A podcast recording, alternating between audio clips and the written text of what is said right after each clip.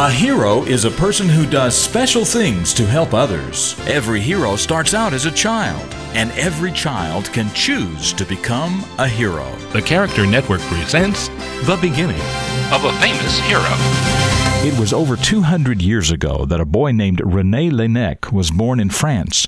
He was a good student in school, and by the age of 12, he could not only read and speak French, he also knew Greek, Latin, German, and English.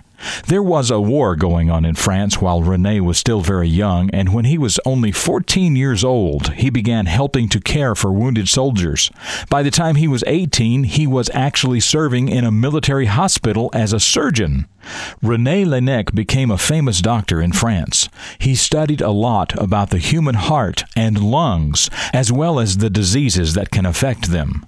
One morning, Dr. Laennec was out taking a walk when he saw two young children playing with a long piece of solid wood. One child was scratching the end of the piece of wood, while the other child held his ear to the opposite end.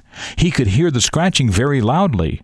That's what inspired the doctor's invention of the stethoscope.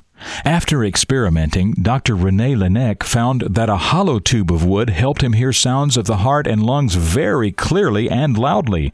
Although stethoscopes have changed through the years, it was Rene Laennec, the young boy from France, who grew up to absolutely revolutionize the medical field by inventing the stethoscope.